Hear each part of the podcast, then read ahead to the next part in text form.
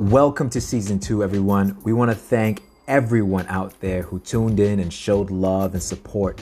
It means so much to know that what we're doing is connecting with you. Stay tuned for more fun, informative, insightful, and entertaining content. We're looking forward to an amazing season 2 with you all. One love. Let me go ahead and do that. All right. Hello. Hi. Ekta, welcome. Hi, thank you. Welcome. Yeah, it's really great to finally be in your presence. It's really awesome because I think the last time that we actually met would have been years ago. Like I'm saying, before 2012. You're in Clarkson, of course. Yeah. So that was a while back, but we've been keeping our eye on what you've been doing in the community, and so far you've been doing some really great things in the real estate industry. Well, thank you. You're welcome. And we figured this would be a great opportunity for us to pick your brain a little bit and educate the community on ways to become successful when it comes to real estate and investing and every little trick of the trade that you know that you're willing to share, of course. Yeah, sure. I'm an open book. Yeah, awesome. So let's go ahead and pop that there. Okay, great. Now, tell us a little bit about you and what you do. When you got started, where are you from? Well, I am from Mississauga, born and raised. Okay. Lived there majority of my life. I'm still hanging around Mississauga now. Okay. I've been a realtor for 10 years now. So it wasn't like fresh out of school or anything. I did like business management and post-secondary. Thought about what kind of job I could find with that. It wasn't really much. I was in the insurance industry for a bit, working like the 9-to-5 office life. And then I decided one day just to do my real estate courses. My father's actually a real estate agent, so I've kind of grown up around it my whole life. And so I was kind of like, maybe I should try it. So I decided to do the courses and give it a try. I initially started doing it kind of like part-time, not putting all of my energy into it. It took me a few years to really kind of understand what it means to be self-employed, what it means to be an entrepreneur, how to kind of manage yourself and your time correctly in order to be successful doing it, and to kind of hop out of that 9-to-5 mindset. And now 10 years later, I think I have a pretty good grasp of it. I'm doing okay. 10 years is no small feat. 10 years is also very, very, like, it's still new, right? Because a lot of like the success stories we hear of some people is, they put in the work and they put in all that work underneath the surface of their success that people don't see. Mm-hmm. And then when they break through, everyone thinks like, oh, it's overnight. For you, did it feel like it was like overnight when you got to the level that you are now? Because it's not just real estate. I think you do investments as well, right? I do. I mean, they go hand in hand. Yeah. It wasn't an overnight thing for me. It was literally like steps up the ladder one by one. My first year in real estate, working in it as a profession, I think for the entire year, my yearly income was $12,000, which, it's less than a retail job. Yeah. My second year in real estate, I think my yearly income was $20,000. So that being said, every year I learned a few more things. I figured out how to manage a few more things better. I'm now at a place where I do it full time. It pays the bills. It does well for me. I've incorporated, my side business, which does go hand in hand with real estate, of the investment group. Right. The investing group. We're going to pop it up here no, that's not it. This is it right here. Yeah. The investing group. Tell us a little bit more about the investment. It's DFE Investment Group, yeah? Yes. Okay. So what does it stand for? What's it all about? Okay, so basically the reason for it and what I've had in my mindset for a number of years before I actually took the step to actually created and put it into work, is that there's people out there in our community. I mean, I grew up in an area where we have people of all income levels, all types of families there together. There's people that I've connected with and stayed in touch with all these years who want to make better for themselves, want to invest into things like real estate, which they know will be an everlasting asset for them, but they're not in a position to do some themselves. If you know anything about real estate in Ontario, you do need, good credit, good income on paper, certain things to be able to qualify, to be able to purchase a home and an asset like that on your own. So the whole point of the DFE Investment Group was to help those people that are not in a position to be able to invest by themselves, but to use the DFE Investment Group as a stepping stone to do group investments, to come together with a group of others. So everyone kind of brings a little piece of the puzzle. We make a little group together. Everyone benefits from it, not only just financially, but there's a few other ways as well, to eventually be able to get everyone to a position to be able to be investors on their own. So right now it's just leveraging off of each other.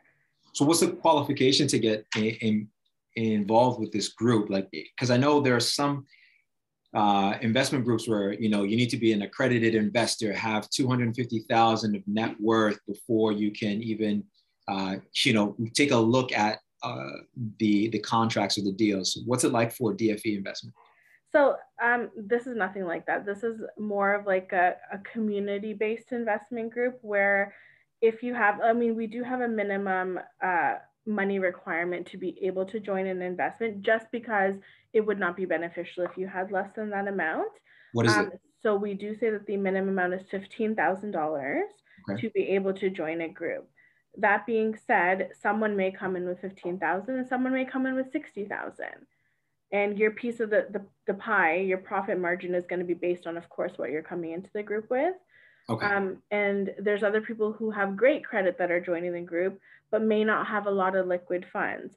Whereas other people, as I said, may have that $60,000 cash, but their credit is shot and they're not in a very good position in terms of credit-wise. So they then join the group to try and boost their credit in certain ways. So there's different targets of everyone that enters the group. At the end of the day, you are benefiting in multiple ways. Okay, that's awesome. And this is what you decided to set up through DFE Investment Group. And so far, what has been the response from the community? We've done a number of Instagram lives, just trying to just get it out there. Tons of people interested, people trying to understand how it works, what the benefits are. We have a wait list of people looking to join. We are in the middle of an investment right now. So we are working with a current group on a renovation project. Which is on the screen there. So we're reaching the end of that renovation and we'll be putting it back on the market. The people involved in that group will then get back their profits from it and then either decide to reinvest with us, or some of them may be in a position to now go off and invest by themselves. Right. So, I guess the question here is what's been the most challenging aspect of this group, if there is any? There's been a few. I would say the organization of the group is very important. Okay. You want to put together, you would like to put together like-minded individuals, because there's some people that are just looking for a short-term investment. And they want to be completely hands-off and say, here, Ekta, do what you want. Here's my money. I just need it back in 3 months. And then there's other people who are open to a longer-term investment. They know that they don't want their money back just yet. And they also, but they do want to be involved with every aspect of the investment and get updates every day and make decisions in the group. And so it's a matter of managing people to put similar personalities together, to put similar realistic expectations together of everyone in the group. That's been one of the hardest points to manage. Okay. I think another one is also just timelines, because we have so many people interested. Things in the housing market sometimes are out of our control. Like the current renovation project that we're working on now, we were hoping to have it done by the beginning of this month. We've now had to push it back a few weeks just because of, contractors, materials, things like that. Nothing to do with COVID or anything like that. Yeah, just more so. No, we've passed the COVID hump at this point. This is kind of the aftermath of COVID. So you know, contractors and renovators are super busy right now. Okay. The cost of materials has gone up a lot, so that has had an effect on our budget as well. So we're just kind of dealing with those things. Okay. So as a woman, and like I'm saying this not because you're a woman, but because of the fact that there's been always some kind of ceiling for women when it comes to business and being an entrepreneur. So as a woman and running your own investment group and being a realtor, what are some challenges that you're facing? And also, I've got some women here that are on the Instagram Live. So I don't know if you have your Instagram Prime, if you want to jump on, and if they have any questions, maybe we can answer it for them as well. But what's it like running your business? I mean, you've been a realtor for 10 years and now DFE Investments. How long have you been operating that? I've been operating that for a year and a half now. Okay, year and a half now. And what's your experience like? How do people treat you in the industry? It's hard because I feel like as a woman in the industry, we are starting to make grounds. I'll talk about the real estate aspect first. In terms of like real estate as a profession, you're not always taken seriously, unfortunately. There's certain types of real estate, like commercial real estate, for example, that's the selling of plazas and gas stations and hotels and things like that. Those large ticket items where it's generally a male driven industry and you're not taken as seriously, unfortunately. You're kind of talked down to. You kind of have to show them that you're just, you know, just as smart as them. You have as much knowledge as of them to break through those barriers. With a lot of these guys have been in the industry, you know, 30, 40 years. So it's not even about just being a female, it's about being female. And I think I'm relatively young. Okay. So it's about breaking through those barriers as well. Same okay. thing when it comes to like the DFE Investment Group, whereas, you know, contractors, for example, you know, we're always trying to build relationships with new people in the industry, whether that's contractors or, you know, mortgage and financials and things. So when I'm having my initial introductory conversation with some of these people, I'm not always taken seriously. They think that maybe I don't know what I'm talking about. I'm just trying a thing, not knowing that, you know, I've studied this. I've tried to make sure I know exactly what I'm doing before I've set foot into starting to do it. Okay. All right. Now, if you weren't doing what you're doing now, what would you be doing instead? This is it. Nothing else. Nothing else, huh? What I've always wanted to do, and that's exactly what I'm doing. Okay. Well, that's awesome then. That's really awesome. Now, how many projects have you done? So we're on with the DFE Investment Group, we're on the second. In terms of the renovation projects, we have one that's a long-term hold. So there's a few different types of investments that we do with the DFE Investment Group. Okay. There's their short-term, which would be, you know, 6 months and less. There's a medium-term, which is a year to 2 years. And then there's a long-term, which is you hold it for a large number of years. So we've done a long-term and we are on our second short-term investment. Okay. And what do you prefer to be involved with? And like, what do the investors prefer?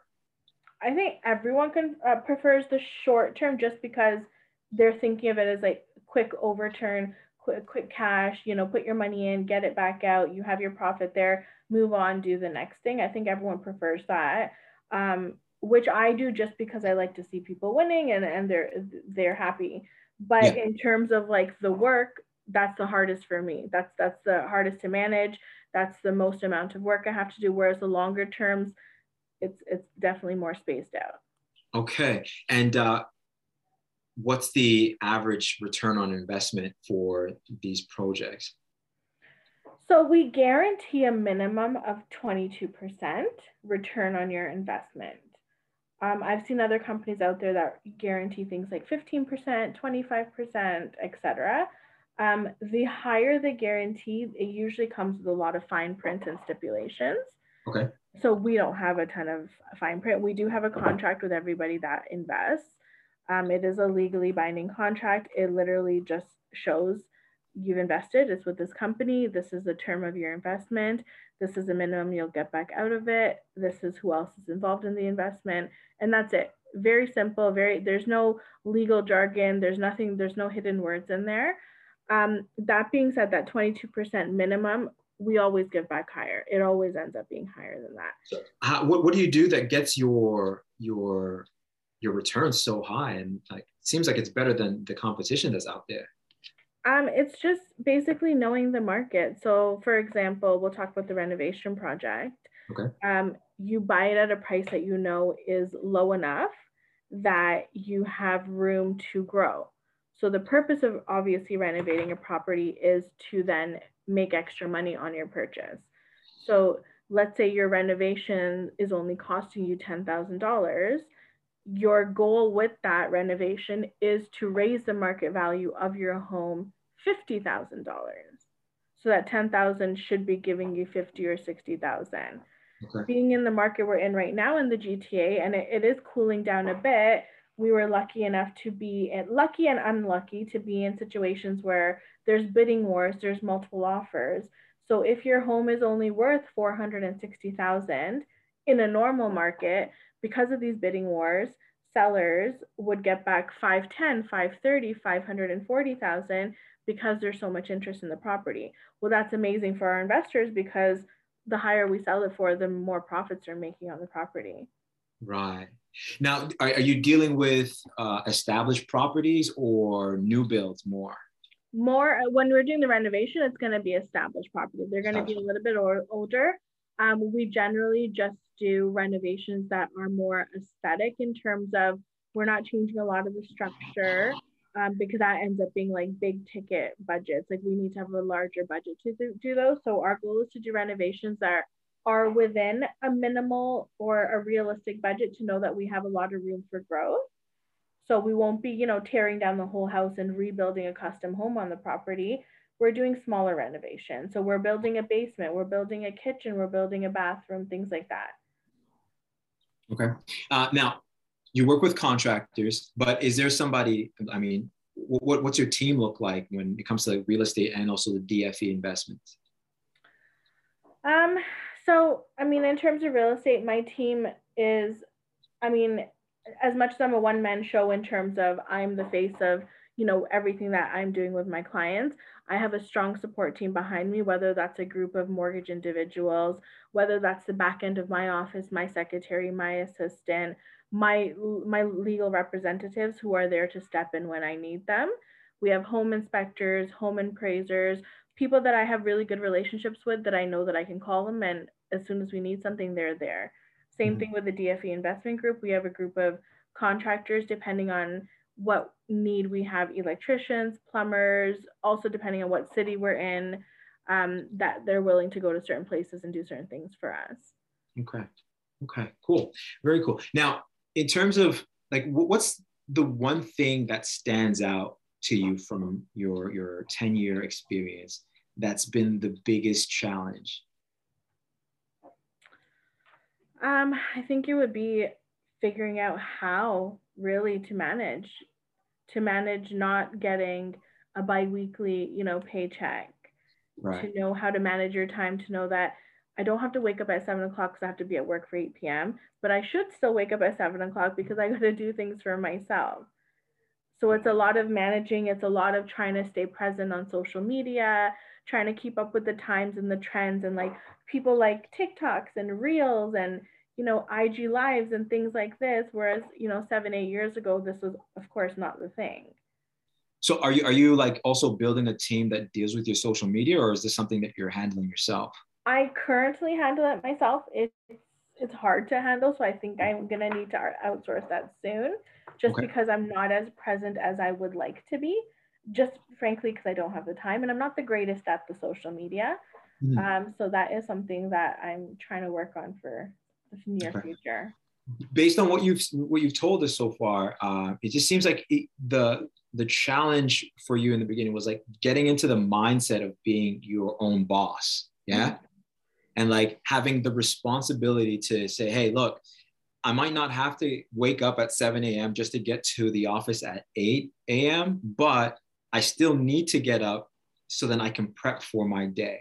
Yeah, exactly. Or make your own routine for the day, right? Like my routine is much different than it would be for someone that goes into the office for 8 a.m., but right. I still have a morning routine. What's it like? What is that routine? So I'm up at 7. I take a bit of time to like still my mind and just kind of give thanks for my day and focus on what I need to, some positive aspects of the day before and the day to come, to do a to-do list. And then I generally start my day by being on the internet. That's usually my morning, is that time to try and do some of that social media work that I need to do. And then I generally don't head out into like the world and on the road until like 11, 12 o'clock. That's when I'll generally start actually physically meeting people. So how do you not like get distracted? Because you say you start your day off like on the internet.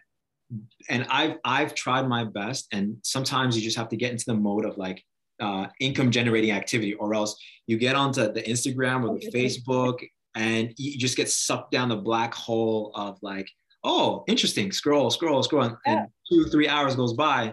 How do you avoid that? The thing is, for me, it's a pro and a con, because I could be scrolling and I could come across somebody who's looking to buy a house. Okay. Or I could be, so it's a pro and con. I get sucked into that hole sometimes, I mean, almost every day. But I try and have something positive come out of it, whether it's, you know, commenting on people's posts or interacting with people, because I realize that the more relevant you are in people's minds, the more they'll remember you when it comes time to, you know, needing a real estate agent. Yeah. And how do you get your clients? Because if you're not on social media as much, or you as much as you would like, how do you build your network? I would say right now, my network is mostly built up of referrals. Word of mouth has been so good for me. I know a few years ago, the internet social marketing was not as popular as it is now. So I did things like magazines and print advertising and things like that. I don't find that it ever really worked too well. It's expensive. It is so expensive, and I mean, who reads a magazine anymore, really?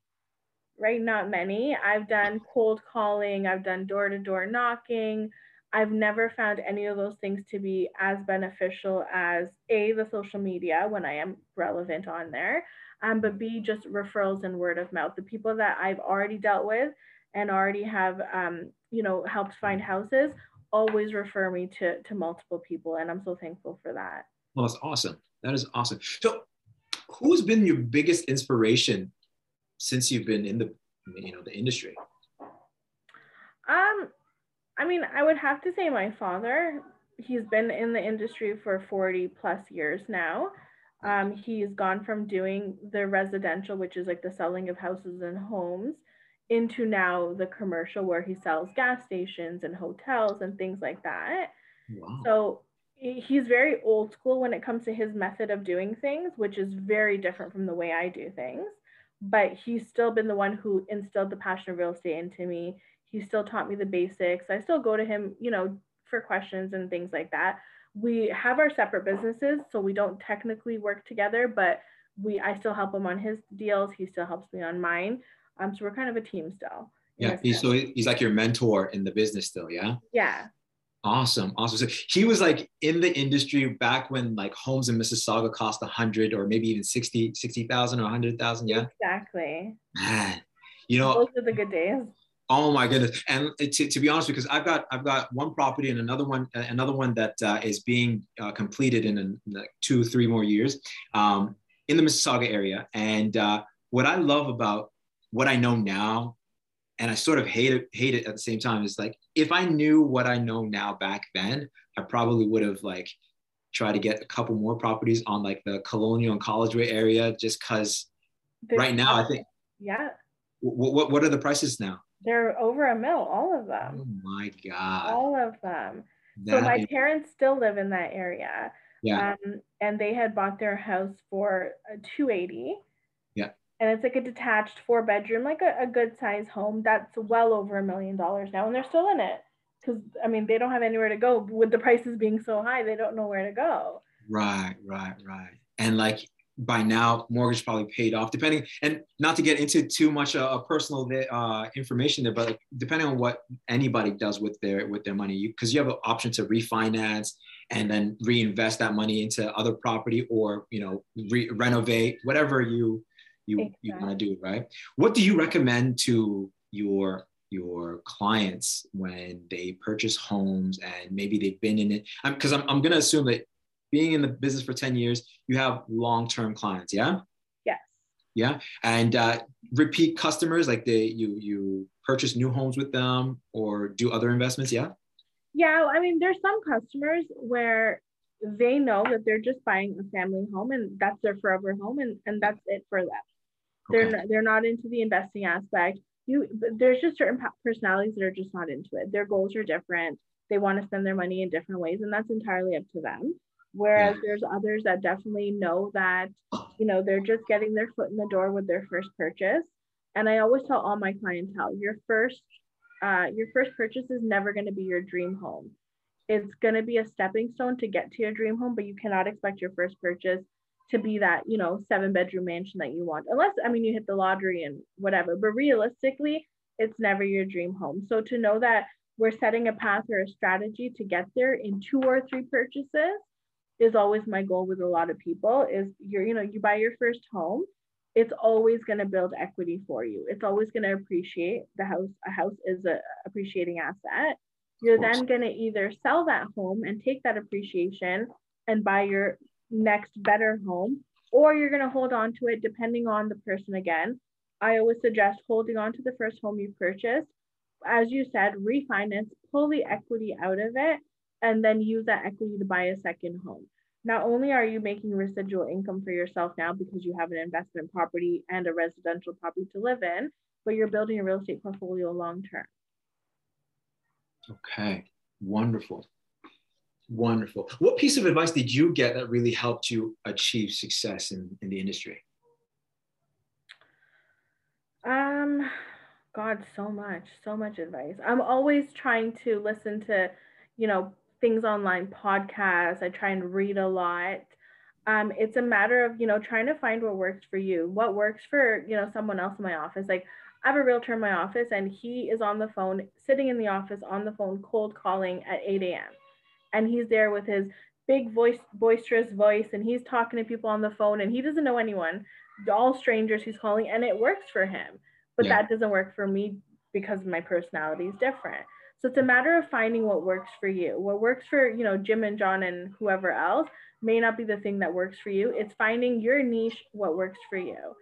What I've been blessed with is learning and wanting, and my passion is to help those that others kind of overlook and not help so much, which is why I'm doing the community-based DFE Investment Group. So my goal with real estate isn't to get those clients that want to buy $1 million homes and 5-bedroom homes. My goal with my real estate career is to help those that don't have a house, that want to figure out how they can get into a home. That's my passion. That's my goal. That's what's worked for me. Love it. I love it so much. I'm the reason why I love it is because I feel like a lot of people that, especially in the community that I grew up in, right? Because I grew up Colonial, Collegeway, Ridgeway, as everybody knows. And I want to break that whole mindset that, like, once you're there, the only way you can get out is if you're either an athlete or a rapper, or you just have to work a 9-to-5, right? So what you're doing for the community, I think, is wonderful. And I'm hoping that a lot of people jump on board and help you with your cause. Cause I know I'm there. You let me know, you let us know what we can do to help out, and we'll get the word out there. Definitely. And I mean, as you said, we grew up in Ridgeway. It's an interesting demographic of people because it ranges from the 9-to-5ers. You've had the people, selling drugs on the street and things like that. And realistically and very openly speaking with you, eventually those drug dealers are going to have to retire. They're going to have to do something with that money. My goal is to try and convert these people into having legitimate assets in life. Right. Things that they could, hand down, that it is not tied to illegal drugs and violence, right? Exactly. You want to be able to create generational wealth, and everybody knows real estate because it's a real estate that you hold and you can pass that down. Exactly. Yeah. Okay. So what piece of advice would you give to any up and coming real estate agent, broker, or investor?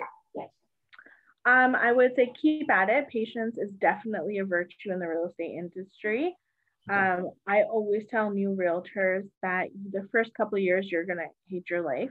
You're not going to be able to really enjoy much. You may not make the amount of money that you're hoping for right off the bat, but it's a matter of setting your path. It's a matter of looking back. I wish I had done things a little differently in terms of, you know, setting a schedule for myself or a routine to know, hey, 3 times a week, I'm going to post something on social media. I'm going to be doing, you know, interviews and podcasts and things like that, just to get yourself exposure a little more. Okay. So it's a matter of just really sticking at it. I think that's very, very important. The second thing is the real estate market is constantly changing. You'll see something in the news every day in relation to real estate or the mortgage industry, which indirectly or directly does affect us as realtors. It's a matter of staying on top of those changes and constantly staying knowledgeable. Awesome. Awesome. Hey, actually, let me backtrack a little bit. When you first started out, you said, you know, within your first year, you made about like $12,000. What did you do to supplement your, or did you do anything to supplement your income, or did you just live off of that $12,000? I lived off of it. Okay. I moved in, I was with my parents, and thankfully enough, I had them to help me out. Yeah. But I lived off of it. And that meant not going out much, not doing much. Just being there and struggling for a bit. Okay, so there are some people that, like, you know, they take on multiple projects and, you know, they're focusing on what they love and they're passionate about, but then they also have like a 9-to-5 and getting support from family and friends. For you, was it like that as well? Did you have to do a 9-to-5 while you were building your real estate business? Yeah, there was a couple of times in the real estate, while I was in the real estate industry, I would say within the first 5 years, just because it wasn't as stable, where I did take on 9-to-5s here and there, but I also learned quickly on that having a 9-to-5 and trying to do real estate is just not feasible, because in order to really be successful in the real estate industry, it's a 24/7. So okay. The more time you dedicate is the more successes you will achieve out of it. So you're saying laser focus then, and that will get you closer or faster to your goal, yeah? Definitely. Just because real estate doesn't just come with, like, you know, you go to work and you're sitting at your desk and you're using one computer system and that's the one thing you need to do. Real estate is so multifaceted, where you need to know about mortgages, you need to know about the legal aspect, you need to constantly be upgrading yourself and doing designations and courses and things like that. So being laser focused, yes, but on 15 different categories. Right. So there's always something to do. Right. Okay, cool. Excellent. Excellent. Thank you for that. Now, we're getting close to the end here. We want to know from you, whose story would you like to hear? Because there are going to be a lot of people that we're going to share your story with. Whose story do you want to hear next on The Night Show? I mean, I've heard a couple of your podcasts now leading up to this, and I love that you are touching base with people from our community. It's been so good to hear from people that, like, I've lost touch with, but I've known from the past, and to just hear what they're doing, their success stories. I'm loving hearing what they're doing for the community as well. So anyone else that can help our fellow community members grow, or as well as help the next generation kind of just find their path in life, I'm loving it. Hey, yeah, name drop, because then we'll do our best to reach out and connect with them and get their story. I'm going to have to think about it. Yeah, okay. Cool. Yeah, think about it. Shoot us a message later on, and we'll see if we can get them on the show. Now, Where can people get more details about you and your business? Up here, we've got your Twitter. Do you use Twitter often? Or no, my Twitter is the least touched of all the social media, so we'll just remove that one. I am mostly on Instagram, so that's my personal page. As you'll see on the personal page, I do post a lot of my real estate work on there as well. Okay. So reaching out to me on my Instagram is a great way. The DFE Instagram is a great way. You'll find my website. I don't know if you have my website open. We can get it open. What's the website name? Teamdade.ca. Teamdade.ca. There we go. Let's get that. Get that. Get that. Here we go. Teamdade. Okay. Whoa, look at that. Okay. And if you there's my number, you Google me, you'll find my number, my email address. It's tons of ways to reach out. Awesome, awesome, awesome. Anything else you want to say to the guests, the fans that are watching? I would just say, I mean, I know that getting into something like a big investment seems really scary. I would just say it's not. The reason for people like me being here, I'm sure there's others with the same mindset as me as the industry, is to help those that are scared. So it's always worth it. There's never any harm in reaching out, having a conversation, and maybe you're not ready to, you know, jump into real estate or investing today, but just setting a goal and a path for yourself. I'm here to help people, whether they come back to me or they don't, whether they're here to buy a house now or in 5 years, I'm here to talk. I literally just want to help. Awesome. Awesome. Thank you so much for joining us and letting us pick your brain a little bit. I'm hoping that we can get you back on later on as well, you know, to see what has transpired since we last connected. Definitely. I would love to. Yeah, we've made history. You are our first female guest on The Night Show. Woo! Yeah. Yeah. So, you know, congrats to that. And congrats to you for doing this. This is great. Awesome. Thank you. Yeah, I appreciate that. And the goal is pretty much similar. We want to share the stories of the people within the community in Canada, the talented entrepreneurs, artists, and get them out there as much as possible and get them to educate all the other people. Because I think the biggest challenge for people, myself included, is the fact that like there's so much opportunity out there, but we don't know how to get started, or you know, we haven't heard the right story from the right person to give us that little bit of push to get us, you know, going. So if this podcast can help somebody, you know, spark that fire underneath them, then all the best to that, right? I love it, definitely. Yeah. Well, that being said, thank you so much for your time. We're going to let you get back to your Sunday. Thank you so much. It was great talking to you. Pleasure. Yeah, we'll be in touch because, hey, DFE Investment, I think it's going to be something we want to talk to you more about, but we'll do that offline and see. All right. If we can, sounds good. What the next investment is going to be about, okay? All right. Take care. We'll you too now. Bye-bye. Bye.